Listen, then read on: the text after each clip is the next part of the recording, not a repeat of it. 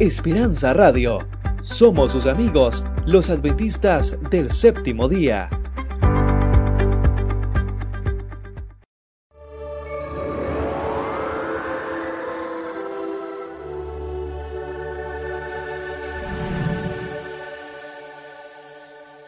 La Universidad de Montemorelos presenta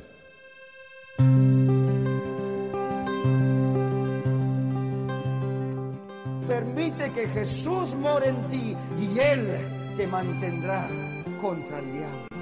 Oír el testimonio de lo que Dios ha hecho por ti. Atrevido, valiente. La oración es una forma de vivir. Nunca desees el poder, porque el poder corrompe. Mejor recibe la autoridad que Dios te dé entre los hombres y sé fiel con lo que Dios te da para hacer. Y así nunca serás grande, siempre serás siervo en las manos de Dios. Y cuidado cuando hay un siervo por ahí entregado a Dios, ¿eh? Al oír, nace la fe. Esta semana hemos hablado de probar que Dios es bueno.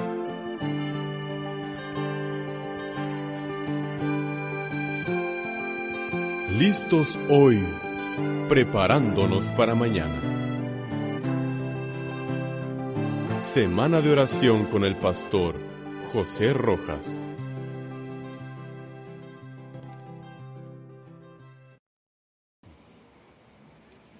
Buenas noches. Un día por el cerro al descender, buscaba yo agua para mí. Acercándome al pozo fue cuando lo vi. Estaba un hombre sentado allí. Me habló y me dijo que tenía sed y, yo apenas podía creer. Yo no era digna de hacer el bien. Mis pecados pesaban sobre mí. Y él me ofreció el agua de su amor, un agua que me lava el corazón. Y al probar lo dulce de su bendición, el agua de vida mora en mí. Yo le pedí que me, que me explicara más del agua que quita toda sed. En ese momento me dio a entender que el agua de vida era Él. Con corazón lleno allí le exclamé, deseando esa agua para mí. Mis muchos pecados perdonó allí. Probé el agua de vida en mi ser.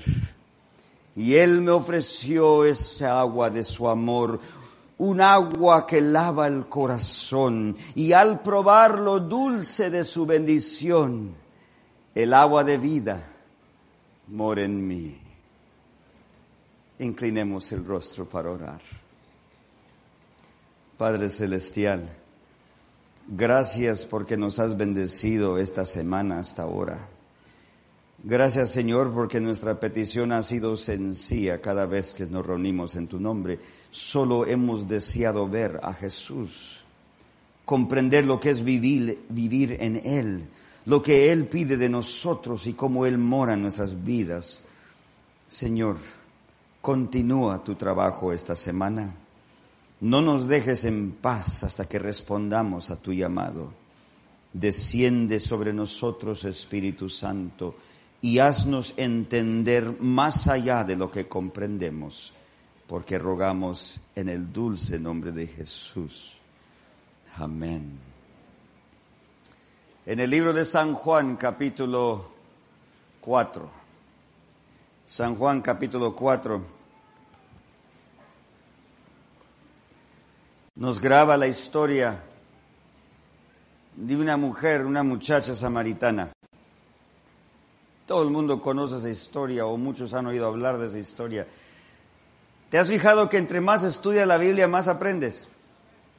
Qué lindo que el estudio de la Biblia nunca se acaba. Hay eruditos aquí que tienen más de 40, 50 años estudiando las escrituras, aplicando el griego y el hebreo y pregúntenles a ellos, apenas van comenzando a rascarle a la superficie de la palabra de Dios.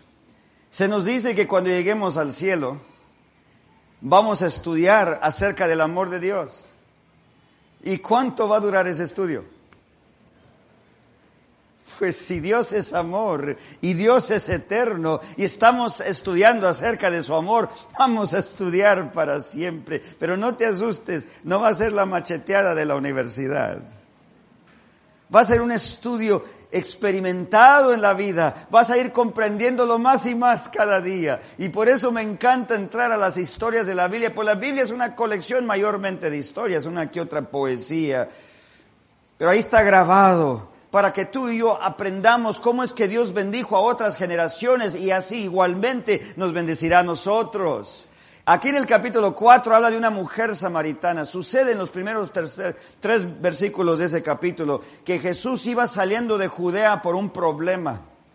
Estaba iniciando su ministerio y los sacerdotes andaban enojados porque Jesús andaba bautizando a más gente que Juan Bautista. Para entonces Juan Bautista ya era muy popular y él donde quiera que iba bautizaba. Y ahora viene el primo Jesús de Nazaret y viene con doce hombres y los sacerdotes en, Jerusalén andaban disgustados porque Jesús andaba bautizando a muchos. Pero ahí dice también en paréntesis, no nomás Jesús, sus discípulos andaban bautizando también. Jesús mejor para, para desinflar la situación se fue de Galilea, digo, digo, de Judea rumbo a Galilea para predicar para aquel lado para que se calme la irritación que había por allá en Jerusalén. Mientras tendrían que pasar por Samaria. Ustedes saben que los judíos no se llevaban con los samaritanos, ¿verdad? ¿Saben lo que era un samaritano? Todos sabemos que no se llevaban, pero no estamos seguros quiénes eran los samaritanos. Los samaritanos eh, Dejen decirle cómo llegaron a ser los samaritanos. Cuando, cuando los hijos de Israel se retrocedieron el pie de seguir a Jehová unos cientos de años antes, Dios tuvo que retrocederse también, porque si no lo quieren ahí a la fuerza, pues Dios no va a estar a la fuerza protegiendo a su pueblo. Mejor Dios se hizo para atrás. Mientras Dios se hizo para atrás, el rey de Asiria conquistó Israel. Se los llevó a todos cautivos de Israel. Entonces dijo el rey de Asiria, voy a poblar de nuevo este país que tumbé mientras desparramé a los judíos por todos lados, voy a traer a otros para acá, a Israel. Y trajo a los, a los de Babilonia, a los de Cuta, a los de Abba, a los de Amat y a los de Raim. Cinco países. ¿Y dónde los puso? En Samaria. Así que cinco países paganos que trajeron sus dioses, ya ven que los babilónicos, luego, luego los dioses de madera, de plata, de oro, de, de, piedra, y cada uno trajo sus dioses, y hubo un escándalo por todo lugar, porque hubieron leones que comenzaron a comerse a la gente. Qué triste, ¿verdad? Como dice la gente, a mí que me coman los leones, así los traían. Y el rey de Asiria se dio cuenta, no, parece que hay maldición en Samaria porque estos cinco países, gente de estos países que hemos plantado ahí en Samaria, trajeron sus dioses paganos. Vamos a de una vez regresarlos al Dios de Israel. Manden a un sacerdote de los israelitas para Samaria, para que esos, esos pobladores de cinco países puedan por lo menos aprender a adorar el Dios de Israel para que no haya tanta plaga de leones en Samaria. ¿Verdad que sabían eso? Sí, están cansados. Llegando el sacerdote a Samaria, les enseñó a ellos acerca del Dios del cielo. Y la gente se convirtió a Jehová, al Dios de Israel. De estos cinco países paganos, los samaritanos ahora se llamarían en Samaria. Comenzaron a adorar al Dios del cielo porque un sacerdote les enseñó. Había un problema ya no buscaron del tribu de Leví, de los hijos de Israel, para más sacerdotes, agarraron de su propia gente. A ver, tú, ¿qué? ¿Qué? Tú vas a ser sacerdote. Pero yo no quiero. ándale, necesitamos vida en el templo. Y comenzaron a asignar a los suyos en vez de como Dios había mandado que el templo sea guiado. Y, y así también no dejaron las costumbres de sus ídolos, aunque los mismos ídolos ya no los adoraban, ya no andaban sacrificando bebés en el altar sobre los brazos del Dios Ahora adoraban a Dios, pero las costumbres paganas seguían dentro de su cultura. Así que a los años después, cuando los hijos de Israel regresaron a, Israel y comenzaron a repoblar su país, los samaritanos eran muy buenos, amaban al mismo Dios, pero tenían costumbres paganas. ¿Me explico? Vamos juntos. Y cuando quisieron reconstruir la ciudad de Jerusalén, los samaritanos vinieron a decirles, ayudamos, quítense de aquí ustedes paganos, inmundos, sucios. Ustedes vienen de otras partes. Ustedes que ensucian la raza. Ustedes que tienen sacerdotes que no son del tribu de Leví. Es que no hemos conocido a Leví. Seguimos oyendo hablar de él, pero ha de ser buena persona, pero no lo conocemos. Los samaritanos eran inocentes, ellos no sabían. Pero desde entonces Israel no quería nada que ver con los samaritanos porque al cabo los traidores habitaron nuestro país en nuestra ausencia. ¿Qué culpa tuvieron ellos que los llevaron a la fuerza y los plantaron allí? Ahora ya viene Jesús iniciando su ministerio y tenía que pasar por Samaria y todo el mundo sabía, no se le habla a un samaritano, era contra la ley, aunque fuera bueno, no se habla con un samaritano. Jesús pasando por allí en rumbo a Galilea, llegó a donde estaba el pueblo de Sicar encima de un cerrito. Y ahí vio Jesús el pozo de Jacob, el pozo que Jacob mismo había usado cuando su padre le entregó esa tierra por heredad. Y ahí se sentó Jesús porque estaba sumamente cansado. Tenía hambre y mandó a los discípulos a Sicar a buscar algo de comer. Mientras los discípulos estaban allá afuera, Jesús sentadito aquí cerca del pozo, ahí viene una mujer con su cántaro al pozo para buscar agua. Llegando ella, se fijó que estaba un hombre allí ¿Verdad, hermanas? Qué sustos. De repente no lo viste antes. Llegas allí, ahí estás sentado, sin saber qué, ni cómo, ni dónde, y qué intenciones, y bueno, en fin. La muchacha lo vio allí. Y luego, para el colmo, se fijó que era judío. No es que ella tenía problema con los judíos, es que los judíos no querían nada con ellos. Y luego se le pone a hablar el hombre. Le dijo, tengo sed, ¿me das agua? Y ella bajando el cántaro, porque era, una, era un pozo muy hondo, y ella va bajando la soga hasta que se oye que el cántaro pega contra las aguas allá abajo y, le hace así para voltearla y está llenándola y le, y le dice, ¿cómo es que tú, siendo hombre, me hablas a mí siendo mujer. Eso también era contra la ley, que dos, un hombre y una mujer joven anden por ahí apartados solitos. Sicar quedaba a medio kilómetro de distancia por la subida del cerro, así que la bajadita era bastantita de retirada. Estaban allá solitos, no había ninguna otra persona para vigilar el momento. Eso era en contra de la ley, estar solos. Y luego, mujer y samaritana, que tú me hablas a mí. Ella maravillándose, comenzándole a jalar. ¿Verdad que les, se les hace extraño, hermanas? Pensar que la mujer acá jalándole y el hombre allá sentadito. Esa era la costumbre en aquel entonces. Las mujeres hacían el trabajo. Los hombres se iban a platicar a las esquinas de que su esposa no trabaja. Menos mal que ya no se hace eso. Y ella sacando el cántaro, admirada de que Jesús le haya pedido agua de tomar. Entonces Jesús le dice, si tú tomas el agua que yo te ofrezco, jamás tendrás sed. Pero Señor. ¿Con qué cántaro me va a sacar el agua usted si usted me la está pidiendo a mí? Ahora usted me está ofreciendo, no, no, no, me dice, le dice, no, no, no, esta agua es distinta. Tú tomas la que yo te daré. Tú no te das cuenta del don de Dios que está aquí contigo. El regalo de Dios que está aquí contigo.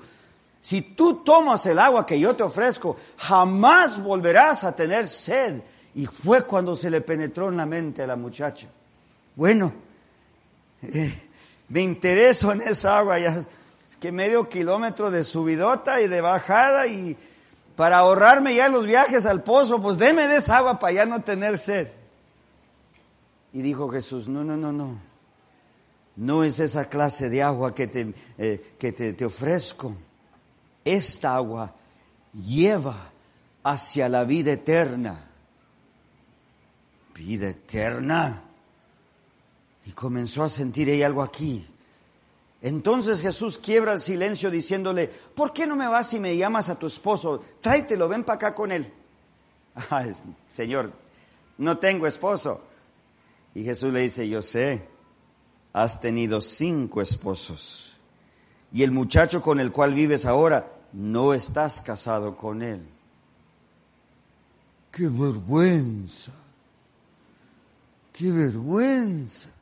Este hombre sabe todos mis peores secretos. Bueno, allá en la ciudad de Sicar, todos saben, esta mujer era de lo peor. Yo no sé, voy a decir algo muy sincero. No sé por qué será que la mujer que ha andado así queda más mal que el hombre. Si un hombre anda malcriado por ahí, decimos, bueno, es que anda, es mujeriego, es esto, hay que orar por él. Pero si una mujer anda igualitita, peor lo peor de lo peor. Sepan, mis apreciados hermanos y hermanas, es igual. No hay diferencia. Y aquí se ve que Jesús ya conocía todo lo de ella. Y por fin ella dijo, presiento que usted es un profeta. Y luego, al platicar más, le dice ella, nosotros aquí comenzamos adorando a Dios sobre este cerro de Sicar, pero nosotros creemos que ha de venir el Mesías y cuando el Mesías descienda sobre este cerro, Él nos va a enseñar todas las cosas. Y ella misma dijo, es muy diferente a Jerusalén. ¿Saben por qué? En Jerusalén enseñaban no que iba a venir el Mesías ahí para enseñarles todas las cosas. En Jerusalén enseñaban que el Mesías había de venir como un general militar para echar a los romanos. Así que la teología de Jerusalén era diferente a la teología en Sicar. Y ella abiertamente le dijo, cuando venga el Mesías, Él nos va a decir todas las cosas. Y fíjense lo que dice la palabra de Dios en el capítulo 4 de, de San Juan, versículo 26. Después que hubo dicho eso la mujer, que vendrá el Mesías y nos enseñará todas las cosas, dice Jesús, yo soy el que habla contigo. Esto era el comienzo de su ministerio. Recuerden, ya lo repasamos antes, cada vez que Jesús sanaba a alguien al comienzo de su ministerio le decía, mira que no le digas a nadie, siempre guardando el secreto. El diablo poseía gente para tratar de entregarlo antes de que la gente pudiera comprender que él era el Mesías.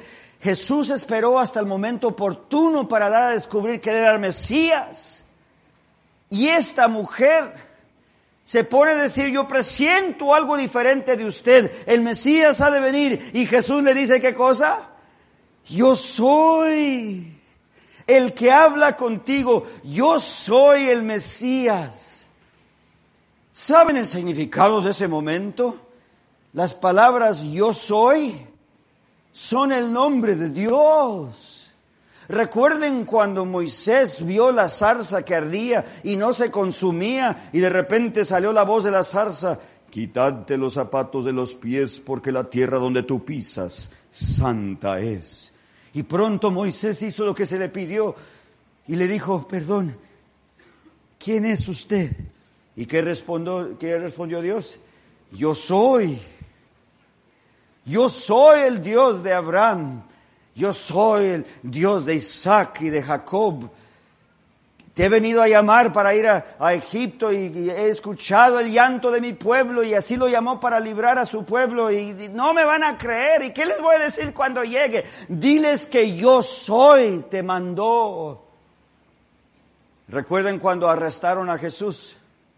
Llegaron al jardín de Getsemaní y Jesús preguntó, ¿a quién buscan?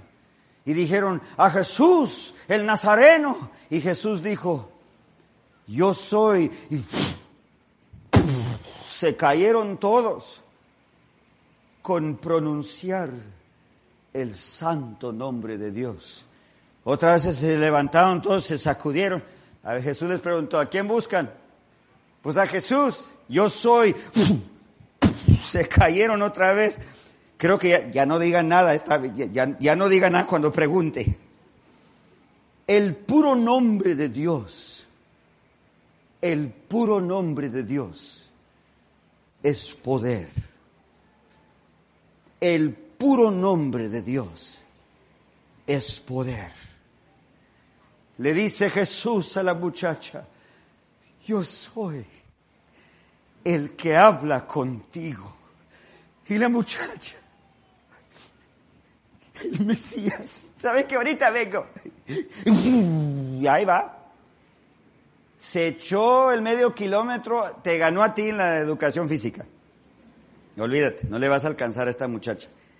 Porque ella corrió con el júbilo de alguien que acababa de ver al Hijo de Dios cara a cara. Entró corriendo como loca a la ciudad. Vengan conmigo, me encontré un hombre. Ay, ay, otro. otro. No, no, no, no es así. No, no, no encontré un judío, ay, ay, ahora hasta cruzando la línea, tú sabes que nos va a ir mal. No, no, no, no. Este hombre supo todo lo que yo he hecho. Y no le dijiste nada. No, sin avisarle de nada. Él supo todo lo de mí.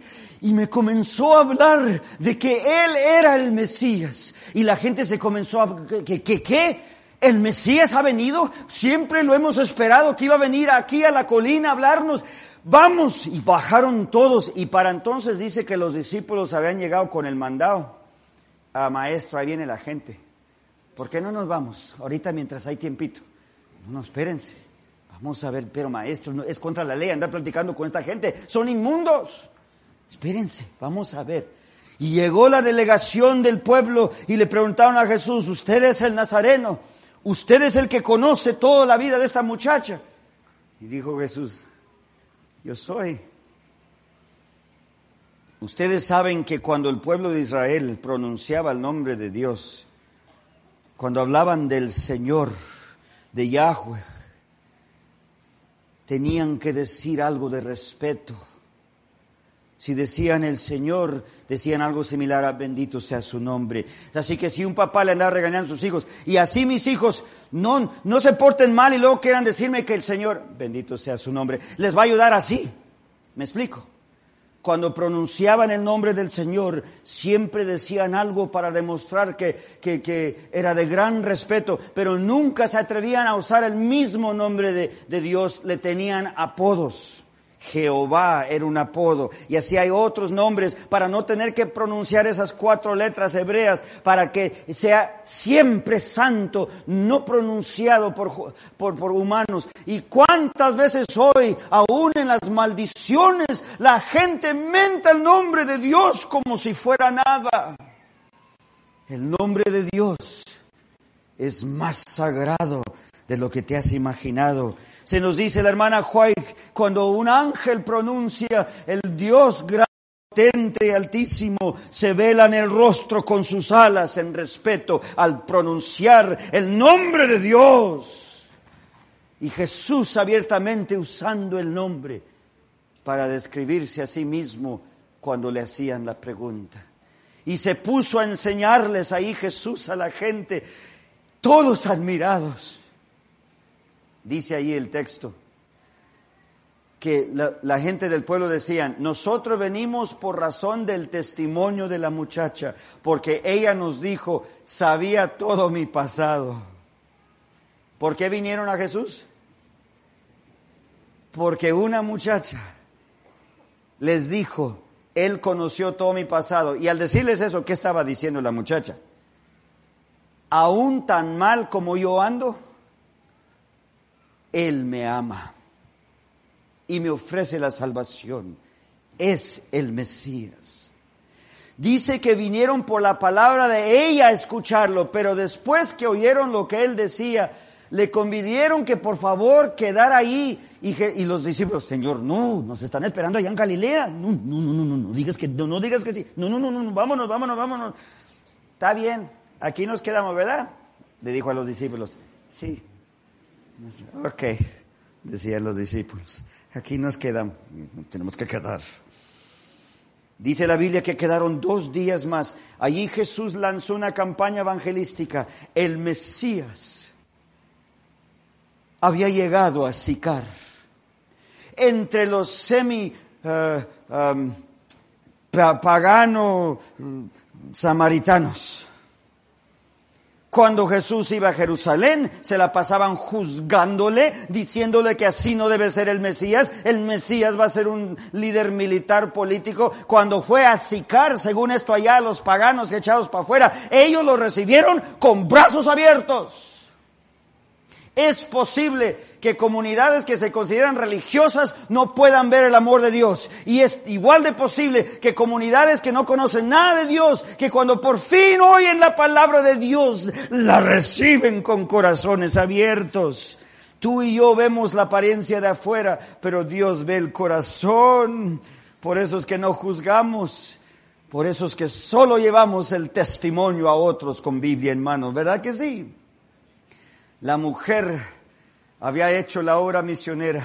En un intercambio de unos minutos con Jesús, fue, le llamó al pueblo.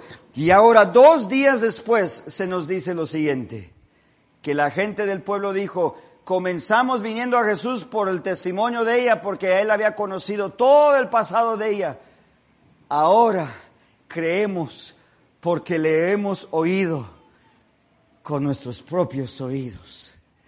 Ahora creemos por nosotros mismos la palabra de Él, el que ha venido a hablarnos. Ven, se estaba cumpliendo la profecía del Mesías. Les había venido a enseñar todas las cosas. Qué lindo, ¿verdad? Qué lindo vivir en una oportunidad de ser salvos y no solamente nosotros. Recuerden, el primer impulso de esta muchacha fue de buscar a sus amigos, a su familia, a sus vecinos, a todo el pueblo. No se conformó ella con encontrar al Mesías solita, quiso que todos lo conocieran también. Podría haberse quedado callada. Oh, me encontré al Mesías, qué bonito. Gracias, que le vaya bien, le deseo un buen día, ya me voy. Podría haber hecho eso. Pero cuando tú conoces al Mesías, recuerdo que el estado de California inició la lotería. Andamos ah, bastante irritados porque no habíamos tenido lotería en todo el estado de California. Para los que no están, lo que no saben lo que digo, si California, el estado de California en los Estados Unidos fuera un país, sería el séptimo país más rico del mundo. o sea, es una economía muy poderosa en California, la agricultura, las computadoras allá en el Valle de Silicón y, en fin, una de industrias, es algo increíble California y se vino la lotería. ¿Y quién creen que se ganó el primer premio de la lotería? Un mexicano de allá de Michoacán, que trabajaba en la labor piscando uva se ganó 50 mil dolaríos oro y fueron a darle sus centavos. Teniendo 22 años, anunció que se jubilaba para regresarse a la patria ya con la familia. Llegando allá a su pueblito, entró a su cantina favorita. Ya ven cómo a veces las favoritas son medias dobladas, feas, que asombrosas hasta de día, e imagínense de noche. Ahí se fue a meter. Y al entrar anunció con rollotes aquí la voz, no llevaba los 50 mil completitos, llevaba unos 3, 4 mil dólares, así nomás, rollos. Y levantando ahí ante todos, dijo, disparo para todos. Estamos celebrando que me gané la lotería. Se puso a anunciar ahí entre tanta gente que ni sabían en ese momento decir su nombre de los borrachos que andaban. Y ahí puso a disparar para todos. Al siguiente día encontraron el cuerpo del muchacho sin el dinero tirado ahí atrás. Si alguien agarra dinero, qué fácil es anunciar su buena fortuna, ¿verdad que sí? Me fue bien. ¿Se acuerdan cuando los que están casados aquí con familia, cuando nacieron sus hijos? Pues sí. Mamá, papá, sí, ya nació la niña, todo bien. sí, todos, mamá, hija, todo bien. Ok, llámenles a todos. Sí, sí, sí, sí, sí. Ok. bye bye. Mm, ¿A quién más llamo? Mm. Nace una criatura y quieres que todo el mundo sepa. Quieres que todo el mundo sepa. Porque es algo grande y cuando experimentas algo grande, ¿cómo te puedes quedar callado? Entonces me pregunto yo, si tú has recibido a Cristo, ¿es algo grande? ¿O fue algo, bueno, pues ya ve que pues ya pues, hubo tensión, me presionaron, pues por no quedar mal, y pues dije, ok, es que mis padres me, me, hicieron, me, que... No, no, no, no, no, no, no, no, no. Has conocido a Jesús. ¿Será algo grande conocer al Salvador? ¿Será algo grande andar con Jesús, el creador del universo? ¿Será algo grande que tú esperas su segundo advenimiento para llevarte al hogar celestial? ¿Será grande? La persona que ha experimentado el poder de Dios no se puede quedar callada. Yo recuerdo la primera vez que iba a la iglesia, los amigos me miraron con corbata. Oye, ¿a dónde vas tú? tú, eh, eh, Rojas, ¿a dónde vas? Eh, a trabajar. ¿A dónde trabajas? Pues en la tienda. Me dio pena, me dio vergüenza. ¿Te ha dado vergüenza a ti? Me acuerdo cuando me iba a los ranchos a dar estudios bíblicos con la proyectora, nomás agarramos una pared allá afuera entre los álamos y, proyectábamos los textos bíblicos contra la pared y se me juntaban 40, 50 de los muchachos que venían a la labor ahí de una vez a las 7 de la tarde después del episodio porque era imposible antes. Teníamos el estudio bíblico. Y recuerdo cuando ya se, se acostumbraban a verme venir con mi belicito, mi proyectora, siempre hay un payaso en la bola, ¿verdad? Mira, ahí viene, ahí viene, cuidado, si te toca te va a bendecir. Y les daba risa a todos. Muy gracioso el muchacho. No, que ahí viene el aleluya. Que así les dicen a uno también. Y me daba vergüenza, pero ahí vengo con mi proyectora. Señor, ayúdame a aguantar. Y ya la colocaba, buenas tardes, ¿cómo están muchachos? Eh, a ver, a ver, díganos aleluya. Y ya les daba más risa. Ya venía medio tomado también el muchacho, por eso no se controlaba más. Hasta que un día me di cuenta, espérenme un momentito, aleluya significa gloria a Dios. ¿Debe ser eso vergonzoso? No creo. Y también me dije, la burla que me echaban, ¿saben qué? Jesús se burlaron tanto de él que por fin lo asesinaron. ¿Quién soy yo para avergonzarme de ser digno? De sufrir solo un saborcito de lo que mi ejemplo Jesús sufrió. Recuerden, como ya hemos visto muchas veces, Jesús no pide nada de nosotros que Él mismo no haya hecho primero. Pues la siguiente vez que se burlaron de mí, ahí viene, te va a bendecir. A ver, ¿a quién bendigo primero? Se desinflaban. Ahí viene el aleluya. Es cierto. Yo quiero que mi vida siempre dé gloria a Dios. Y luego se reían y yo me reía junto con ellos. porque nos reímos. ok, oh, está bueno. Sí, es cierto. Soy culpable de ser aleluya. Espero que el Espíritu Santo nos bendiga a todos para dar gloria a Dios. Quince de ellos se bautizaron.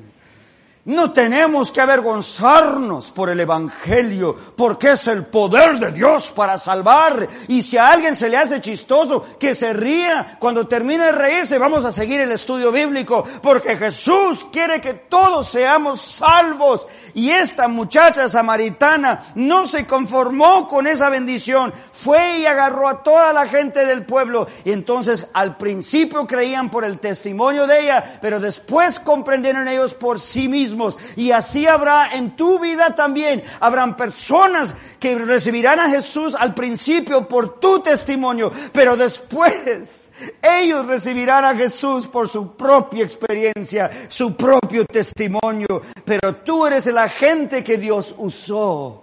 Es poderoso Dios. Y Él habita aquí entre nosotros.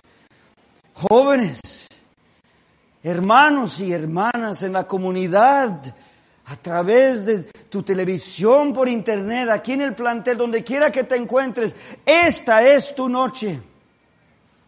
Hay personas aquí que no se han bautizado. Yo te, te dije desde el comienzo de la semana, esta semana Dios te ha llamado a bautizarte. ¿Lo sabías? Yo no te estoy llamando, yo quién soy para llamar a alguien a hacer algo. Dios te llama. Y es mi privilegio como ministro del Evangelio comunicarte que Dios te llama a ser bautizado.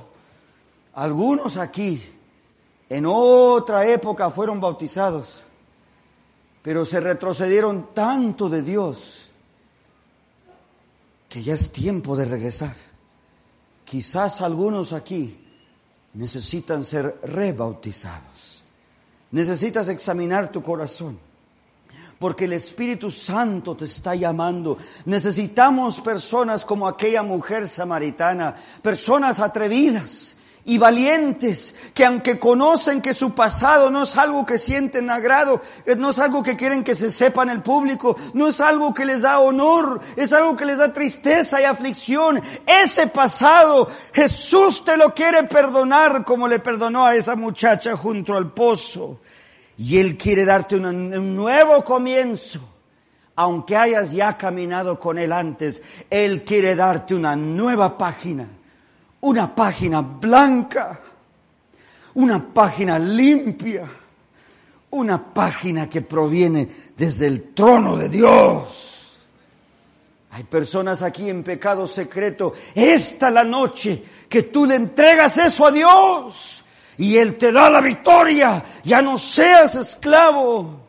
Sed libre como aquella muchacha que encontró al Mesías porque Él vendría a enseñarle todas las cosas. Yo doy gracias a Dios por mi esposa Ruthie. Ustedes saben que detrás de toda gran mujer hay un buen hombre tratando de alcanzarla.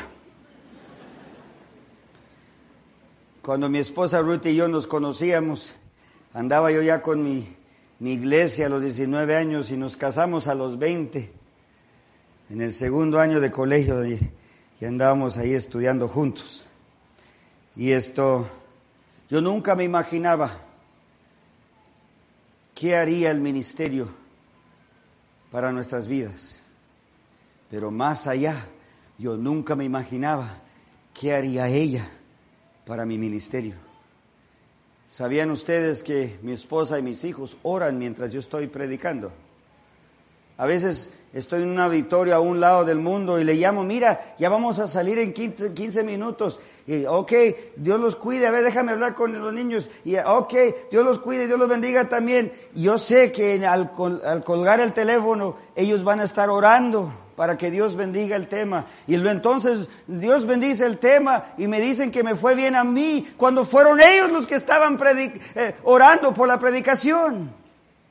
Dios oye la oración del ministerio, del testimonio. Cuando trabajamos por otras almas, hay muchas maneras de trabajar como equipo. Y fíjense cuando, nos, cuando, cuando estuvimos en los distritos, los 13 años del pastorado, cuando nos estábamos yendo del distrito, venían conmigo y me decían, ay pastor, lo vamos a extrañar. ¿Cuándo más va a haber otro que predica largo y overtime? Y pastor, cuando más ay, lo vamos a extrañar y, ay, vénganos a visitar cuando pueda. Pero cuando se despiden de mi esposa, ¿qué vamos a hacer sin ti? Porque mi esposa es consejera de primera categoría.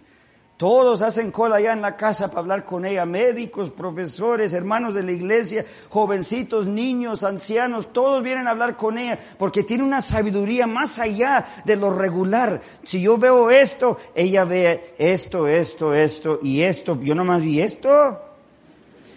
Así que hermanos y hermanas, yo doy gracias a Dios que como aquella mujer samaritana encontró algo tan delicioso que no se pudo quedar en sí, tuvo que compartirlo. Doy gracias a Dios que por mi esposa, en nuestro ministerio de equipo, y nuestros hijos, hemos encontrado algo tan delicioso que no nos podemos quedar así nomás. En el nombre de Cristo, aquí nos ven viajando juntos.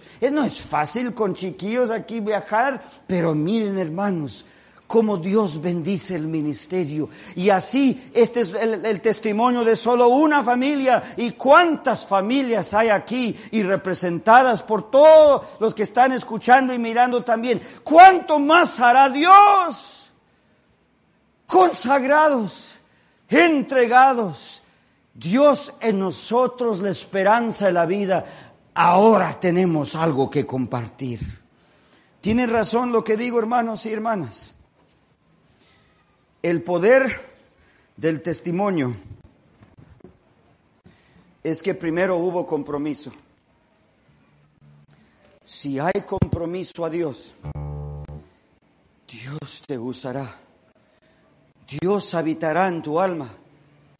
Cuando la gente te miren a ti, no se lo van a poder explicar, pero van a sentir que están mirando algo de Dios. Cuando la gente te escuche a ti, no se lo van a poder explicar con palabras, pero están seguros que están escuchando algo directamente de Dios. Cuando Dios habita en ti, ese es el poder de tu testimonio. Así que en esta noche es tu noche para decirle a Dios, por favor, Señor, habita en mí. Las personas que Dios está llamando para ser bautizados. Dios te está llamando en esta noche entrégate, prepárate para el bautismo. Prepárate para el bautismo. Esta es tu noche del compromiso. No vayas a tardar. La otra noche les conté cuando recibí mi invitación para ser bautizado de, más joven. Yo también tambaleé un poquitito y pero me junté con mi mamá y con mi hermano y nos bautizamos juntos. Fue la decisión más grande de mi vida. Y así, hermanos y hermanas, hay algunos aquí, un buen número, que no han conocido ese gozo. Y el Señor te está llamando al bautismo. Quisiera cantar este himno que también compuse el día antes de venirme, no me lo aprendo fue compuesto para este sermón. A escuchar este himno, quiero que permitas que Dios te convenza. Si tú eres llamado a ser bautizado, quiero que pases para que te podamos rodear, para orar por ti. Que Dios te llama a entregar tu vida entera, dejar el mundo atrás y seguir a Cristo. Y si has sido bautizado en otra época y te retrocediste tanto que ya no había ni semblanza del cielo en tu vida, por años tuviste distraído, esta es la noche que Dios te llama a regresar, a regresar a Él como nunca antes, para la honra y la gloria de Dios.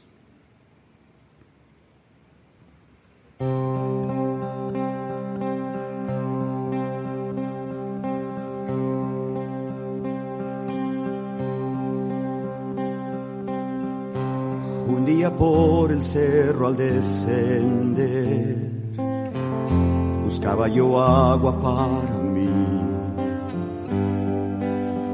Acercándome al pozo fue cuando lo vi. Estaba sentado un hombre allí. Me habló y me dijo que tenía sed y apenas lo podía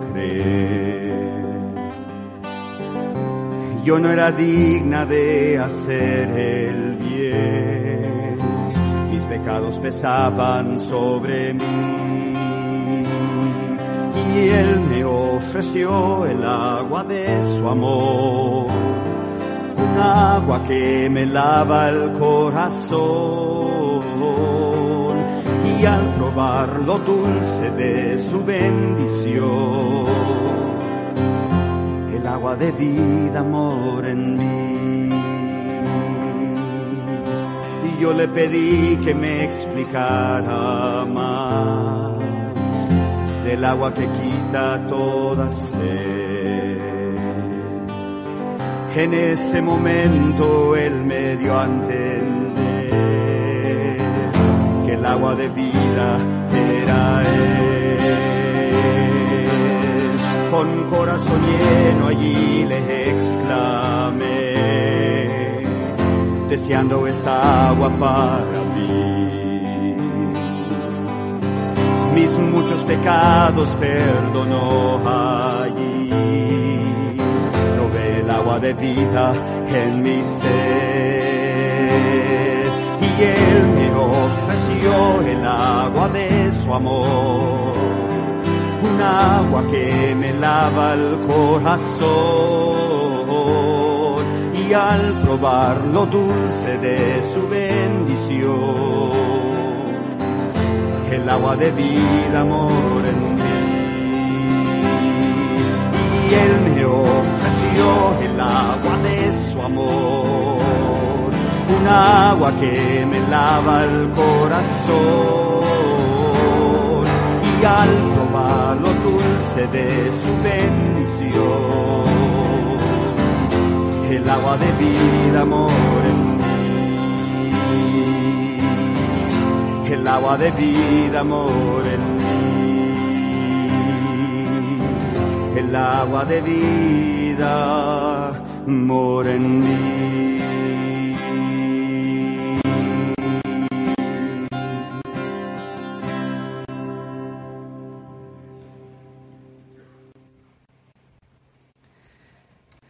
Pasen, pasen. ¿Cuántos más está llamando Dios? Pasen, hermano. Dios los bendiga. Pasen. Pasen. Dios les bendiga. ¿Cuántos más está llamando Dios? Pasen. Pasen. Hay otros más que Dios está llamando. Dios los llama. Pasen. Dios les bendiga. Pasen. Vengan hasta el frente. El Señor está llamando a personas para ser bautizadas. Yo sé que Dios te está tocando. Algunos aquí presiento que se han estado resistiendo, pero verdad que no hay presión, no, estoy, no, tengo, no están tocando el piano ni nada, no está el órgano, verdad que no. Es nomás la voz de Dios que te habla. Si es el Espíritu Santo que te toca la conciencia, dale gracias a Dios. Pasa, pasa. Hay algunos otros que también han conocido a Dios y saben bien en su corazón que rebautizarse es apropiado. Dios los llama, vengan, pasen, Dios les bendiga. ¿Hay alguien más? Pasen. Y el pueblo de Dios dice qué cosa. Amén. Hay más personas todavía que Dios está llamando. Pásenle, pásenle. Sigan pasando. Voy a hacerme un poquito para atrás para dar más lugar aquí si se quieren acercar más. Sigan pasando. Dios les llama. Miren los hijos de Dios pasar. Pásenle, pásenle. Como aquella mujer ese día, ahí al lado del pozo, se entregó a Jesús. Recuerden que la razón por la cual Jesús huía de Judea para ir a Galilea es porque estaban bautizando demasiado. Los fariseos estaban sintiéndose mal porque habían bautizado más que Juan Bautista. Y así esta noche hay más y más que se quieren bautizar. Como Jesús, terminando esas reuniones en Samaria, allá en, en, Sicar, estoy seguro que hubieron bautismos, porque para eso estaba Jesús en su ministerio. Sigan pasando, Dios les bendiga. ¿Hay alguien más? No quisiera que se pasara por alto tu oportunidad de pasar, de pasar porque has hecho tu decisión de ser bautizado. ¿Alguien más? Yo sé que por ahí hay un compañero de cuarto tocándote el hombro, que esta es tu oportunidad. No te resistas, no te resistas. Vente, Dios es el que te llama. Vente. ¿Hay alguien más? Seguramente en los hogares esta noche de los que nos miran por sus televisiones, que nos miran a través del Internet, necesitas ir a una iglesia local y expresarles tu decisión que has hecho de entregarte a Jesús en el bautismo. Recuerda que es la iglesia adventista del séptimo día y de seguro en tu pueblo, en tu ciudad hay iglesia, Tú puedes ir a buscar a esa iglesia y decirles que asististe a estas reuniones y que tú has hecho tu decisión esta noche de entregarte a Dios en el bautismo. Hay alguien más, siguen pasando las almas. No quisiera pasarlo por alto. Hay alguien más. Pasen, pasen porque Dios les llama. Invito, si es posible, los pastores de la iglesia que pasen adelante aquí conmigo y me acompañen. Está aquí Pastor Pimentel, Profesor Stout. Sé que también están en las otras aulas. Si tú estás en los otros salones aquí en la universidad, también pasa adelante y si hay pastores ahí, pido que estén presentes con estas almas que pasan en los diferentes salones donde está el circuito cerrado. Acompáñenme, pastores. Miren nomás, hermanos, cuántas almas esta noche hacen decisión por Jesucristo. ¿Qué les parece? Pase, pastor, pase. El Señor está por venir en las nubes, hermanos y hermanas. ¿Ustedes creen eso? Entonces, con más urgencia, nosotros no solamente entregamos nuestras vidas a Él, pero como aquella mujer samaritana, regresamos a buscar más personas para que ellos también lleguen a conocer el Mesías. Y así todos unidos esta noche venimos al Señor a apoyar a estas personas que hacen esta decisión. ¿Hay alguien más? ¿Hay alguien más que nos haya faltado? Pase, pase, Dios le bendiga. ¿Hay alguien más? Gracias a Dios. Gracias a Dios. Si hay alguien más, sigan pasando porque el Señor los está llamando. No quisiera pasar a la oración hasta que todos hayan tenido oportunidad de tomar, de tomar su decisión por Jesucristo el equipo pastoral de esta iglesia ha estado orando fervientemente por esta semana de oración, para que no solamente veamos a Jesús como nunca antes lo hemos visto, que lo miremos no solamente en el Nuevo Testamento, pero en el Antiguo Testamento también, que veamos a un Jesús que viene pronto en las nubes y que viene por nosotros y que cada uno pueda hacer esta decisión. Vienen más personas, Dios les bendiga, Dios te bendiga, hijo. ¿Quién más? ¿Quién más? Esta es tu oportunidad. Ahora, mientras pasa la gente, quisiera que los que apoyamos a estas almas, los que decimos, sí Señor, estamos apoyando estas decisiones que se hacen esta noche y vamos a orar por ellos y les vamos a apoyar espiritualmente como mentores. Si tú te deseas comprometer, ayudar a estas personas en oración y a los que conoces en persona, te puedes poner de pie donde estás. Dios les bendiga. Ustedes van a orar por estas almas. Así nos comprometemos, iglesia. Mientras estamos orando, si Dios te llama a pasar, pasa durante la oración. No quisiéramos que se pase esta noche, esta noche de tu oportunidad. Es de suma importancia que tú puedas pasar esta noche. Inclinemos el rostro para orar.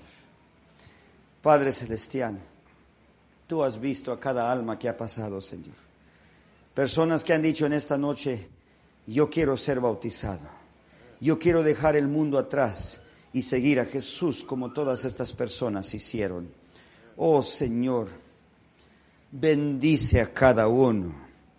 Derrama tu Espíritu Santo sobre cada persona aquí de pie al frente del templo Gracias, Señor, por cada persona aquí en el templo que les apoya, allá en los hogares, en, los circuitos cerrados, en los salones. Estamos apoyando a estas almas que han pasado adelante, Señor, indicando que se van a bautizar en el nombre de Cristo. Oh, Señor. Tú estás para salvarnos, que nunca se nos olvide que el Evangelio nunca desvaneza en nuestras vidas, al contrario que crezca. Señor, lo que hiciste con la samaritana, en esta noche pedimos un milagro. Hazlo con nosotros. Haznos regresar a nuestros cuartos, a nuestras casas, al trabajo, a la comunidad y decirles a otros, he conocido al Mesías. Él sabía todo mi pasado y de todos modos me perdonó. Oh Señor, que cada uno de nosotros tomemos este testimonio y que lo demos con fe a otro Oh Señor, despídenos ahora con esta bendición a nuestros lugares de descanso, porque rogamos en el dulce nombre de Jesús. Amén.